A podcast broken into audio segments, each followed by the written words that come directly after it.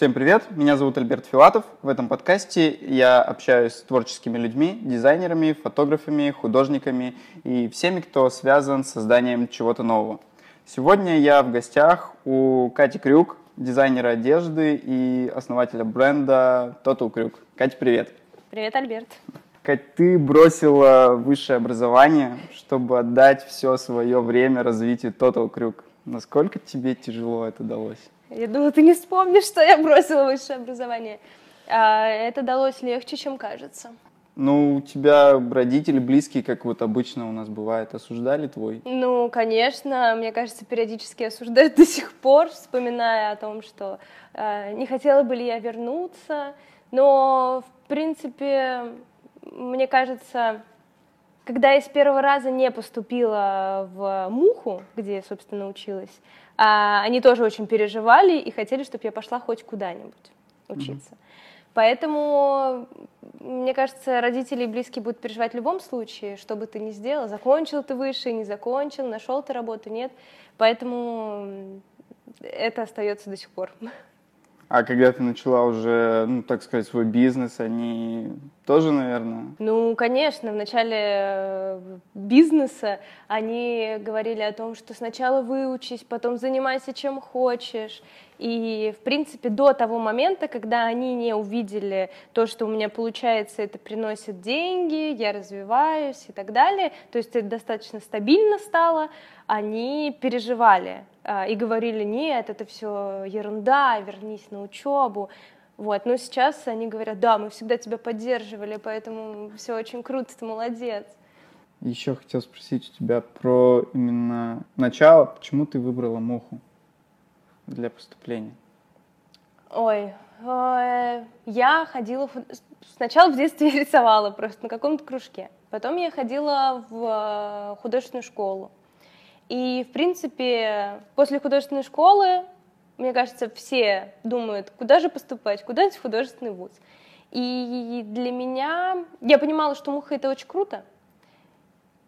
Ну, и я поставила себе такую планку, что я хочу только в муху, потому что, в принципе, когда я первый раз туда пришла, а, я посмотрела на музей и подумала, клево, я хочу здесь учиться потому что в остальных вузах у меня не было такого ощущения, что я хочу здесь учиться. Хотя я ходила там пару месяцев на подкурсы в технологии дизайна, но я поняла, что там вообще, конечно, все не то.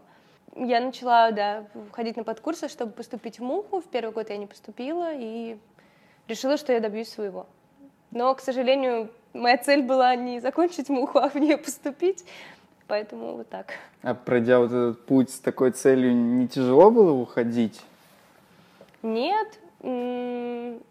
Это же, ну, никто же не забирает у меня опыт в поступлении, опыт в рисовании, опыт в, в тяжких сессиях и так далее. Это все остается со мной. У меня единственное, чего нет, так это диплома. Но, в принципе, ты его доставал когда-нибудь? Мне кажется, нет. Поэтому это не так важно, для меня, по крайней мере. Отлично. А если говорить именно о той же важности, именно жизненной, помимо каких-то там таких э, вещей, как бизнес, mm-hmm. как э, получение там прибыли, что для тебя важно, как для человека, как для личности? Гармония с самой собой и, ну, семья, в принципе. Семья важна. А как у тебя, кстати, сейчас с семьей? Смотрела на руку. Ну, я бы смотрела а, на руку. Э, мы в процессе. Ну, у меня есть молодой человек, э, вот. А он тебя не ревнует к работе, то, что ты так очень много уделяешь ей времени? Да нет, он меня понимает и во всем поддерживает. Конечно, ему хотелось бы, чтобы я приходила пораньше домой, и вообще он иногда говорит, может быть, все, и ты будешь сидеть дома, но, естественно, он понимает, что это не вариант для меня, и поэтому он поддерживает, приезжает, помогает и так далее. А ты же во время учебы работала в магазине молодежной одежды. Как ты поняла, что пора делать свою? Ну, собственно, да, я работала в магазине в этажах, магазин называется «Мыльная белка», там одежда была представлена э, российских дизайнеров, в принципе, вот молодых дизайнеров. Я всегда, ну как всегда, шила достаточно долго одежду себе, Поэтому я ее, эту одежду и носила. Так как я была студенткой, денег было не очень много, поэтому иногда проще было шить самой. И, собственно, когда я приходила в своей одежде в этот магазин, многие покупатели спрашивали, что это одежда на мне. И владельцы этого магазина, шоурума, сказали, Кать, ну попробуй, может получится. Я, собственно, попробовала и получилось. То есть даже Мне инициатива, получается, не от тебя исходила, а от, mm. со стороны. Да, ну да, я, честно говоря, об этом даже, ну, как я помню, я об этом даже не думала. А когда ты начинала, у тебя была мысль, что типа да, возможно, когда-то это будет бизнес с каким-то оборотом? Или ты думал, что ну, сейчас попробую и ну как попробую? Ну, мне кажется, я об этом не, ну, не задумывалась как я сейчас помню, может, и, конечно, я об этом думала, но уже забыла, но, естественно, я хотела, чтобы это выросло в что-то большее, чем просто шить дома самой. А все это началось, по-моему, с поясной сумки, которую ты сейчас носишь. Нет, это началось все с а, платьев. Первые вещи, которые я шила на продажу, это были две юбки и платья. Потом уже я сделала поясную сумку, ну, примерно в тот же период времени, но она была чуть позже. Да, они есть до сих пор. Я знаю, почему в названии присутствует слово «крюк». Угу. Для тех, кто с тобой не знаком и слушает нас, я поясню, что у Кати протез руки. есть ли у Total какое-то скрытое название? Нет, на самом деле, ну, у Total скрытого названия нет, в принципе. Когда я придумывала, как бы назвать свой бренд, а, ну, собственно, был вот как бы псевдоним мой, и я тогда работала все еще в магазине, мыльная белка, и девочкам говорю, как вы думаете, там, как назвать, а вначале я шила одежду только черного цвета, и они говорят, ну если у тебя Total Black, пусть будет Total Крюк. Это же ну, логично, я говорю, о, ну да, правда логично. Собственно, из-за этого Total Крюк, и хоть мы и начали шить уже одежду разнообразных цветов, но название это осталось. Ты, кстати, насчет псевдонима не думала поменять официально себе фамилию на Крюк, как, к примеру, это сделал Покрас Ламбас? Думала, но, честно говоря, меня пугает... У меня и так много бумажной волокиты, и меня пугает эта бумажная волокита, переделывать документы. Ну и мне и так комфортно, честно говоря. И я, если не ошибаюсь, ты не работала в других брендах одежды, то есть не видела кухни изнутри. Насколько тебе сложно было запустить свой бренд в плане организации мастерской, людей, места?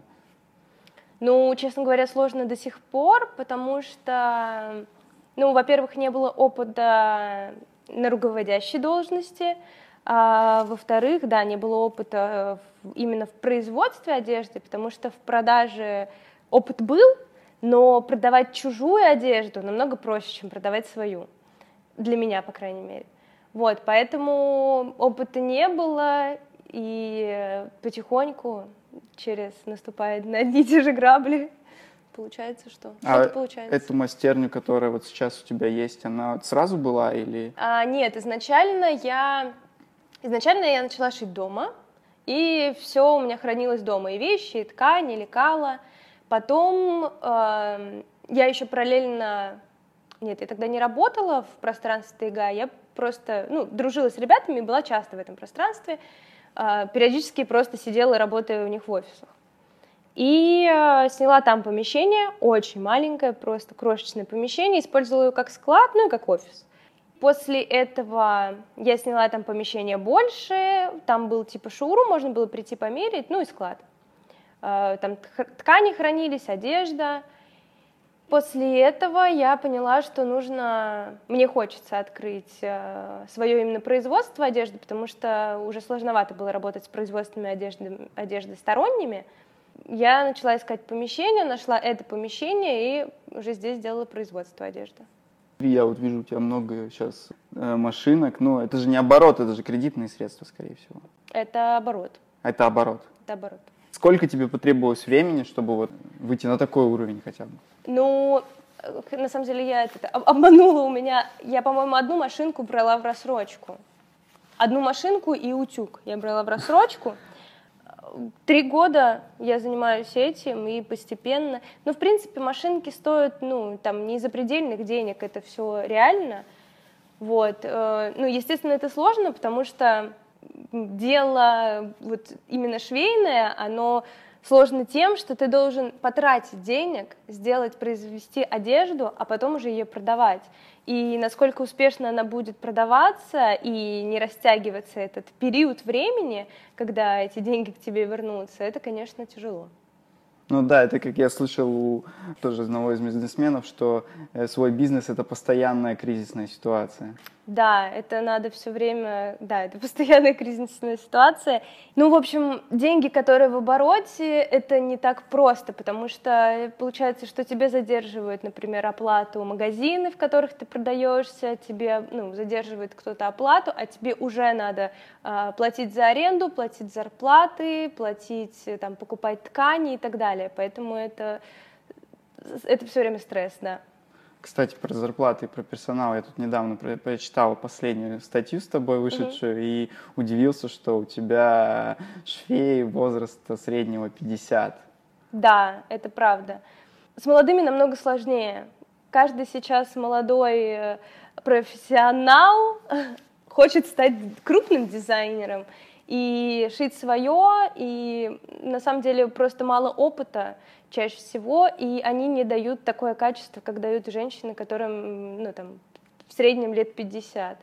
Потому что, ну, эти женщины, у них много опыта, они знают, как шить, умеют делать ровные строчки и относятся к, ну, к этому более профессионально и как-то больше заботятся о, о качестве вещах, чем молодые. Мне кажется, это еще круто, потому что я знаю сейчас, как современный бизнес идет в сторону омоложения угу. персонала, а у тебя наоборот такой средний возраст и даже, возможно, возраст, который уже не рентабелен на рынке, и то, что ты поддерживаешь их, мне кажется, это вот прям реально классно. Ну как, это не у нас повесили пенсионный возраст. Вот, ну в целом, да, я на самом деле, мне ну, как даже мне кажется, мне комфортнее работать вот именно швей э, в таком возрасте, потому что они больше знают, они даже, ну, как бы я у них учусь, как лучше шить, как лучше сделать, то есть я не говорю им чаще всего, как делать, я спрашиваю у них, как вы думаете, как будет лучше. Такой возраст — это для меня самый оптимальный для швей. У менеджеров есть такая фраза «обязанность руководителей — организация выполнения». На текущий момент что ты делаешь руками в рамках производства? Ой, к сожалению, я делаю очень много. Ну, у меня есть небольшая, как сказать, небольшая проблема. Мне кажется, она достаточно большая. У меня сложности с делегированием, потому что мне кажется, что я сделаю быстрее и лучше остальных. Ну, не то, что даже лучше, мне просто проще сделать это самой, чем объяснять. Это проблема, правда, потому что лучше обучать сотрудников, чтобы они делали все, но, к сожалению, пока это сложно получается. Сейчас я, э, я делаю конструкцию моделей, я делаю лекала, э, иногда краю первые образцы, потому что ну, это кажется мне быстрее, проще самой. Вот, шьет это все швея, конечно. Я закупаю ткань, езжу на закупки тканей, закупаю фурнитуру. Что еще я делаю? Периодически краю, вот. Общаюсь с, с другими магазинами, чтобы в них продаваться. Ну, в целом такие, ну и мелкие бухгалтерские дела, которые я могу сделать самостоятельно, без бухгалтера. А на то, что ты говоришь, вот проще сделать самой, чем объяснить, это такие задачи, которые, ну, по ним нельзя написать инструкцию и просто дать человеку навсегда? Ну, ну например, э, конструкция изделия. Например, я хочу запустить новую модель одежды. И когда я даю, например, там, это задание конструктору, э, штатного конструктора у меня нет, у меня есть несколько конструкторов, которые работают ну, удаленно. Вот. Если я им это даю задание, то, то есть им нужно время, чтобы это сделать. Потом я забираю у них, они там привозят лекала, мы это отшиваем, смотрим и переделываем лекала. И это получается достаточно долгий промежуток времени. И поэтому мне проще сделать самой вот сейчас, как это вижу я, и скорее всего я это вижу, ну то есть у меня получится это более правильно и ну, для, для меня.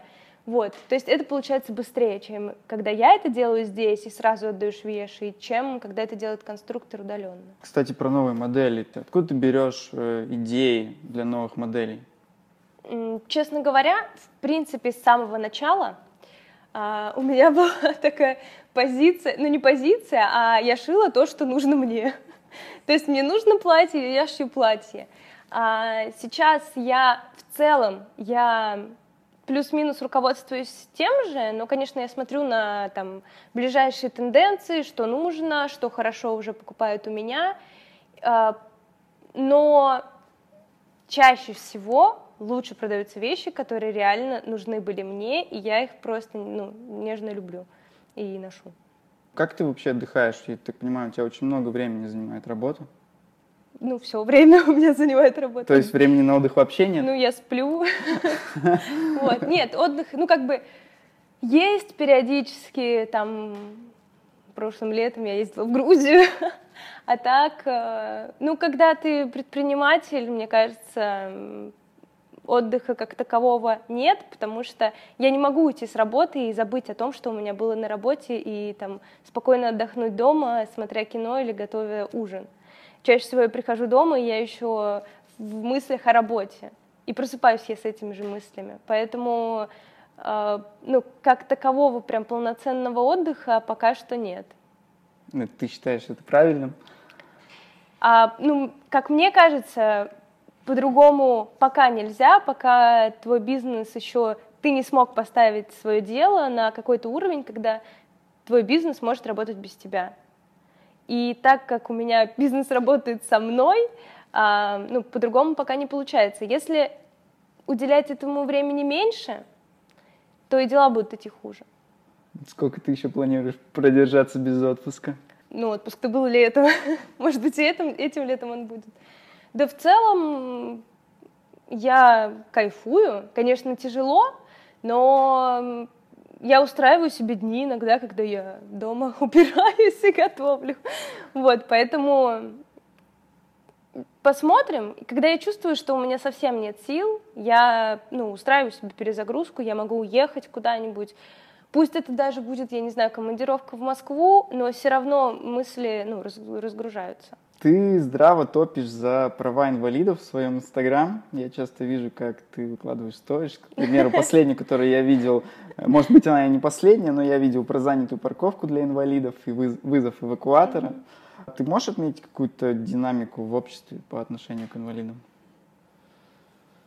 Ну, динамика, мне кажется, ну, не такая уж и хорошая. На самом деле, больше всего меня бесит как раз-таки, ну, парковка, потому что так как я вожу машину, я каждый, даже я сегодня приехала ну, к торговому центру, огромный торговый центр с огромной парковкой, с огромным количеством инвалидных мест. Я нашла одно пустое, на которое я смогла встать. И оно было не у самого входа, как обычно. Я понимаю, что там у меня всего лишь нет руки, у кого-то там другие сложности, кто-то на коляске, на протезах ног и так далее, и им это нужнее. Но все равно, когда я тоже инвалид, и я не могу припарковаться, ну да, я могу встать дальше, там от входа и так далее, но когда это настолько несправедливо, то есть это не хорошо и не плохо вставать на месте для инвалидов, это ну, просто нельзя. То есть, ну, как бы, мне кажется, это такой просто правило, не знаю, но у некоторых люди, большинству людей э, кажется, что это норм. Они же не заняты эти места. Какая разница? Ты, кстати, до сих пор водишь на механике? Да, я до сих пор вожу механику. Комфортно, если не пробки. Ну, то есть тебе вообще не доставляет дискомфорта, ты настолько себя спокойно чувствуешь за Ну рулем. да, я уже, в принципе, ну, чуть больше трех лет за рулем, поэтому, да, мне вообще нормально. Те гаишники не удивлялись, когда сдавала на права, что ты сдаешь на механику? Да нет, они, мне кажется, там ничему не удивляются. Периодически, когда вот меня, например, останавливают для проверки документов, ну или там, я не знаю, что-нибудь я нарушила, грубо говоря, я начинаю открывать свои документы, помогая себе протезом, и так типа, они говорят, Екатерина Андреевна, да, спасибо, можете ехать. Вот, в целом вот так. А ты не думала развиться, в смысле развить свой бренд и, к примеру, уехать за рубеж, где, как считается в обществе, и медицина лучше, и, и возможно, льготы более приемлемые для инвалидов, да и отношение к инвалидам совсем другое? Ну, может быть, но, честно говоря, Ну, конечно, я бы хотела уехать куда-то типа Стокгольма, например, потому что мне, в принципе, нравится там архитектура. Я, конечно, долго там не жила, но, в принципе, мне там нравится. Вот, но прям, что я сейчас уже собираю вещи, готовлю документы, такого нет пока. Сейчас Total Крюк уже 4 года. Какие Ну, у тебя да, почти. планы на развитие бренда? Ну, честно говоря, мои ближайшие планы найти еще швей, потому что это очень тяжело и очень мало а, хороших э, сотрудников, которые быстро, хорошо, качественно шьют, так как люди, которые работают уже давно в этой сфере, они чаще всего работают уже давно на каком-то производстве и не хотят с него уходить. Вот. И часто очень пугаются маленького производства, небольшого бренда. И когда приходят на собеседование, тут я говорю, здравствуйте, меня зовут Катя, и как бы, когда взрослая женщина видит, э, когда там вот начальнику 24 года, это некоторых пугает. Поэтому это прям тяжело. И вся проблема, как мне кажется, а, это в сотрудниках. Ну, нужно найти классных, чтобы классно все получалось. Вот, поэтому в ближайшее время я найду сотрудников. Ну, потихоньку расширяемся, и я планировала запускать детскую коллекцию в ближайшее время, но, опять же, к сожалению, мы не успеваем укладываться в сроки по нашей основной линейке, и поэтому не успеваем еще отшить детскую коллекцию, хотя, в принципе, она уже там готова к пошиву, грубо говоря. Ну, пока так. Ты говоришь, не укладываемся в сроки, а разве сроки не только ты устанавливаешь и решаешь? Ну, я устанавливаю сроки, но, тем не менее, мы же должны делать объем, чтобы отдать в магазины. Плюс в ближайшее время я еще захожу на Wildberries э, в интернет-магазин. Там тоже есть э, объем, который нужно поставлять им одежды. Плюс чуть позже мы планируем зайти на Ламода, и это тоже, опять же, объем одежды. А так как э, есть магазины, в которых мы продаемся, и нам нужно отшивать а, для своего интернет-магазина, для этих магазинов, плюс еще Wildberries, ближайшие Ламода, это нужно делать определенный объем. Чтобы делать определенный объем, нужны швеи. И так как у меня там не две вещи э, в коллекции, а больше, поэтому вот как бы все так и немного растягивается. А сложно было выйти именно на таких крупных игроков рынка, как Wildberries, который сейчас вообще топ по онлайн-магазинам? В целом это не так сложно, как мне кажется, как может показаться остальным, но, конечно, это придется поработать и не поспать еще пару ночей. Ну, мы прям как бы там не завтра им поставку делаем, а в ближайшие, я думаю, ну, месяца два мы начнем с ними работать. Я, над- я рассчитываю на это. А они лояльно вообще относятся к таким вот, э, грубо говоря, почти no name стартапам? Да, на самом деле на Wildberries все проще простого. Можно купить э, китайское что-нибудь и продавать там. Поэтому все ну, проще, чем кажется. Ну, естественно, нужно собрать документы, сертифицировать все, взять декларации, это все заказать. Вот, то есть, ну, всякая бумажная волокита, и, ну и плюс объем, который нужно им делать. Раз такой бумажной волокитой, понятно, почему ты не хочешь менять фамилию на крюк. Да, да. А с Ламодой сложнее. С Ламодой сложнее, да. Потому что у них нужно... Ну, они тщательнее проводят как бы отбор, плюс у них э, больше процент, э, который они забирают себе, плюс э, им, чтобы к ним зайти, нужно зарегистрированный товарный знак. А у тебя зарегистрирован? Нет пока. Но мы над этим работаем. А по ценообразованию, я так понимаю, что на онлайн-площадках, на, так сказать, агрегаторах будет продаваться дороже, чем... Нет. э, То есть теряешь ты, получается. Да, ну и в принципе магазины, которые шоурумы молодых российских дизайнеров, они тоже, ты устанавливаешь оптовую цену для них и устанавливаешь розничную цену, по которым я продаю у себя в интернет-магазине и которые продают по этой же цене магазины, шоурумы, которые, в которых я представлена. Вот, поэтому в принципе цена везде одна. И, конечно, у меня продавать в своем интернет-магазине выгоднее.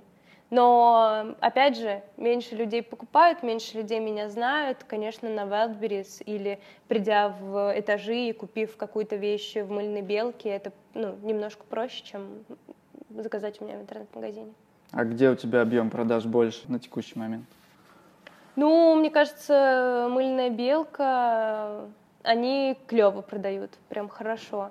Вот. Э, на самом деле от месяца к месяцу по-разному. Иногда есть месяц, когда у меня прям в моем интернет-магазине прям вообще, ну, все супер. Иногда есть месяцы, когда там в мыльной белке все супер. Есть как бы месяцы, когда в Москве продаются в магазинах все супер. То есть это вообще не угадать. То есть это даже никак аналитически не разложить, то есть не так, что Никакой ты дала нет. директ рекламу в Яндексе нет. и м-м. вообще так не работает. Есть еще, я думаю, многие слышали про Ламбада Маркет, э, который проходит в Москве и был в Петербурге два раза.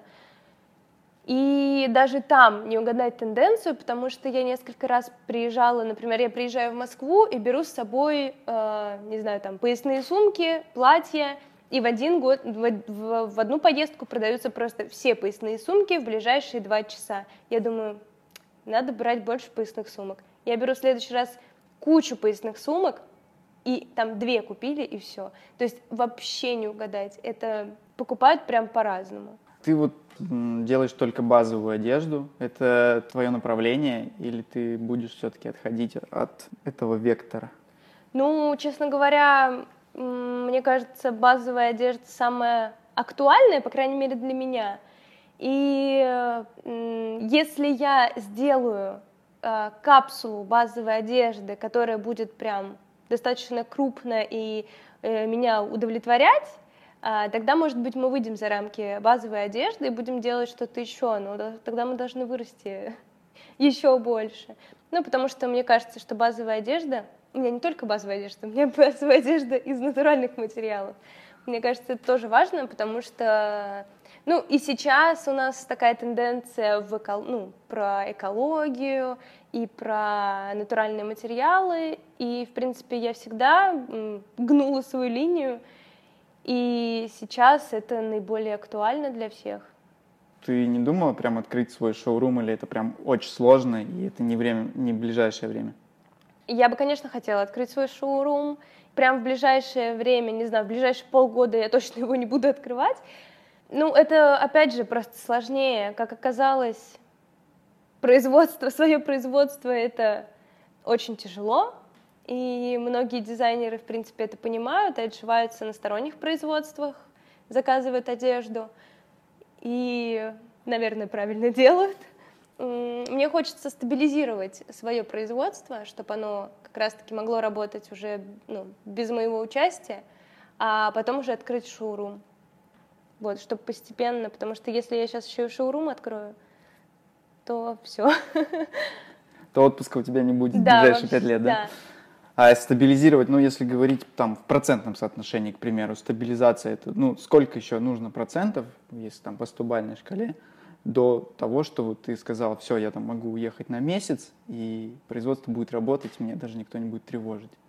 Нет, ну, в принципе, я... Мне кажется, что я могу и сейчас уехать на месяц, если тщательно подготовиться перед этим. Вот, но, ну, мне кажется, 50% еще да, нужно стабилизировать производство. То, что ты училась в Мухе графического дизайнера, сейчас вообще это хоть как-то откликается или это абсолютно ненужные три года, которые ты потратил зря? Откликается, я умею пользоваться иллюстратором, и я делаю картинки в Инстаграм и всякие такие штуки, не знаю. Ну и понимаю по цветам, что там лучше, что хуже.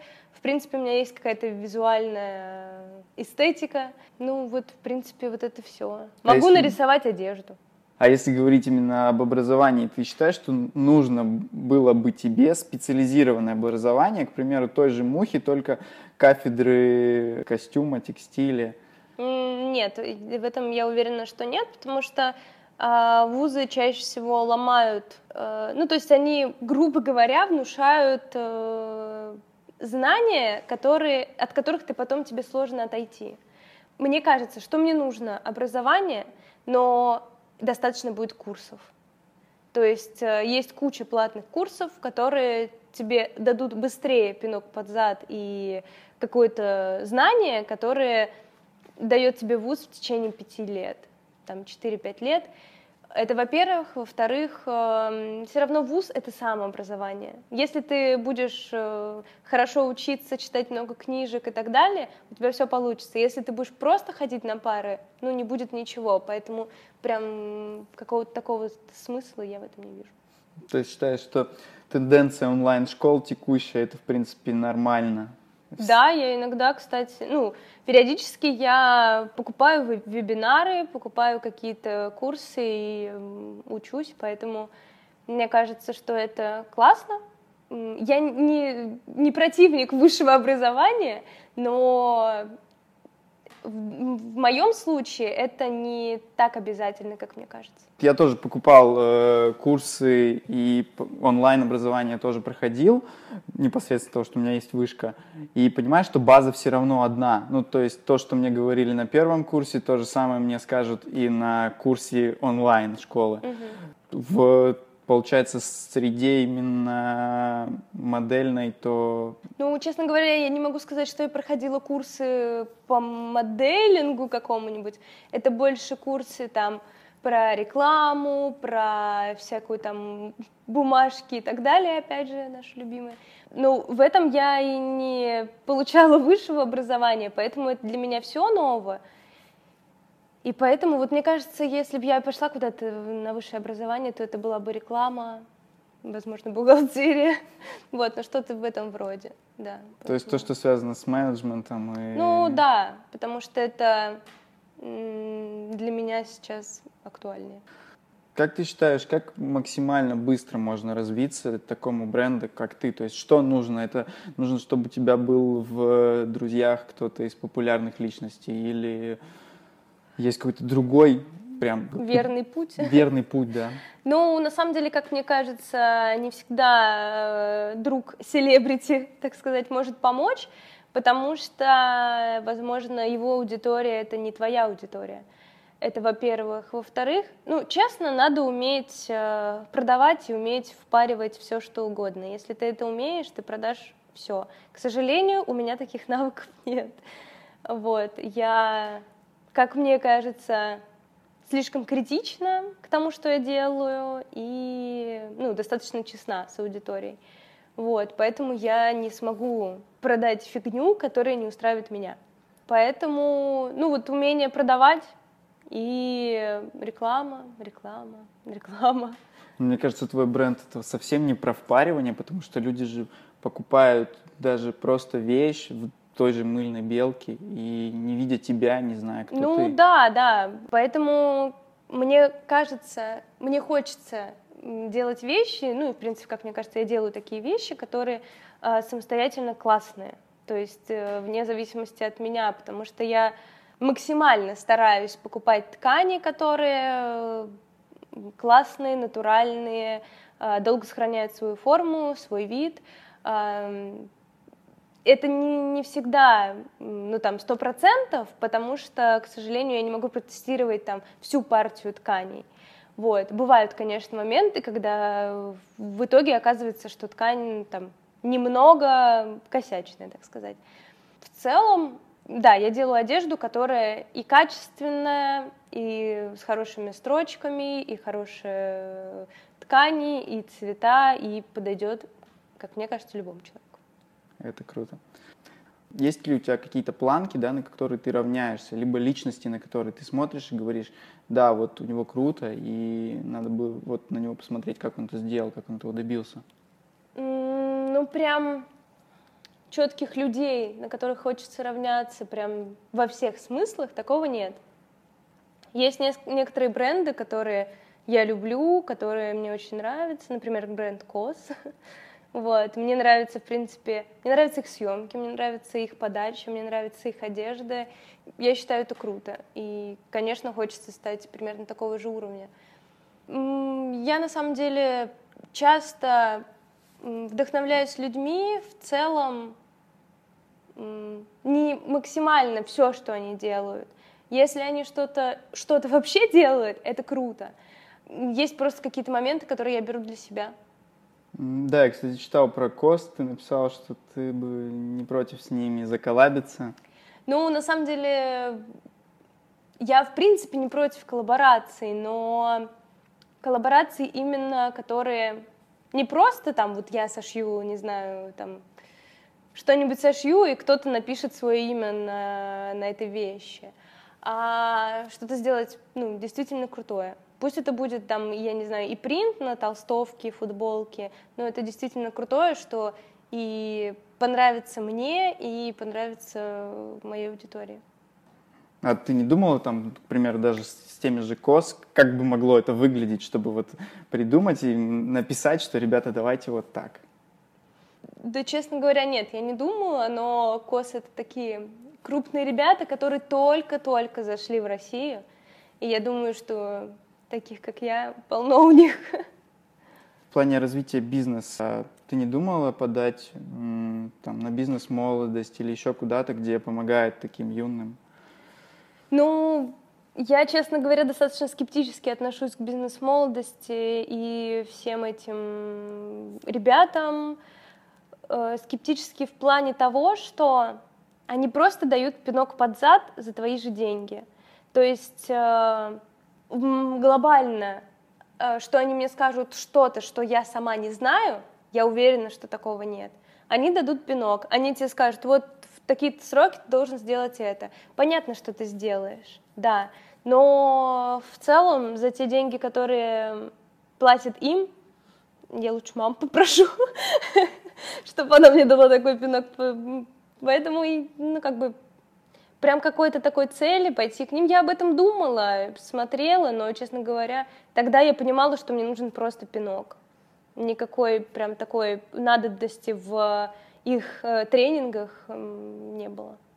А если смотреть э, бизнес в плане инвестирования, есть вообще э, люди или организации, к которым можно обратиться, ну, чтобы это не был банк, куда ты приносишь бизнес-план под э, кредитование, а именно какое-то долгое инвестирование с пониманием именно твоего дела, что окупаемость коллекции, там, грубо говоря, это не дело года, а дело там угу. нескольких лет. Ну, мне кажется, люди, которые инвестируют, э, им нужно немножко другой бизнес, во-первых. А, во-вторых, э, мне будет сложно, потому что я отношусь к этому как э, к своему ребенку. И мне сложно делать то, что я считаю ну, не, неприемлемым, например. Вот, поэтому, может быть, в будущем, да, но пока я понимаю, что нет, еще потому что я не могу пообещать то, что, например, я не знаю, мой бренд разовьется там, я не знаю, до Zara H&M в ближайшие два года. Ну, если и, там появится такой человек, я думаю, что этот человек будет именно в бизнесе, который будет участвовать во всех процессах и помогать максимально, и будет э, схож со мной в, там, в понимании одежды, в, вот в этой именно сфере. Я тебя понял, это очень круто. Ну, я оставлю все ссылки на твой магазин, на все твои контакты в описании подкастов на всех площадках.